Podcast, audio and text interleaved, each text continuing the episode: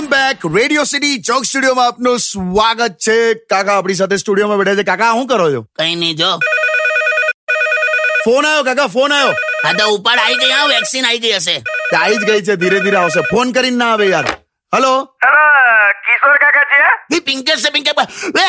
way Pinkesh અલા ધીરે લા ધીરજ તમને કેટલી વાર સત્તર હજાર ચારસો ચુમ્માલીસ વાર કીધું પિંકેશ નહીં આ પીનાકીન બોલું છું પિંકેશ તો કેવું લાગે અલા ધીરે ધીરે બોલ યાર કોઈ છે કે નહીં આજુબાજુ છે ને કોણ છે જલ્દી બોલ હે ના કરી કોણ છે કોણ હોય પિંકી છે પિંકી યસ જો હે તમને કંઈક સંભળાવજો એક મિનિટ એક મિનિટ હા પિંકી વે વે શું કરે તું શું કરે છે વે છોડ દે કશું કરતો નહીં એ સૂતી છે મને હક કરીને હું કરીને હક કરીને બેટીને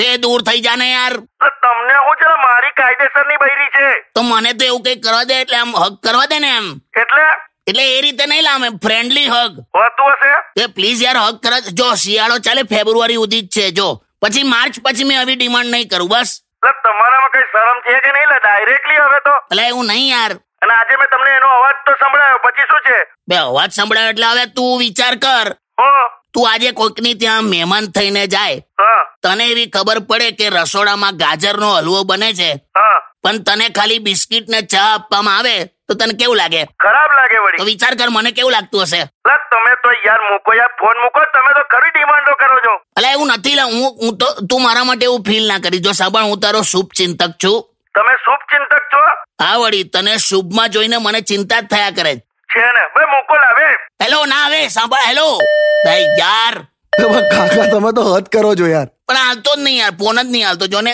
એક વાર પિંકીને મળવાનું કીધું એમાં હું આટલો ભાવ ખાવાનો યાર પણ કાકા તમારે મળવું જોઈએ ને તો મહેનત કરો પિંકી સુધી પહોંચવા માટે મહેનત કરો મહેનત એટલે હું તો કઈ લવર છું કે લેબર છું સ્ટેડિયમ વિથ કિશોર કાકા only on radio city ninety one point one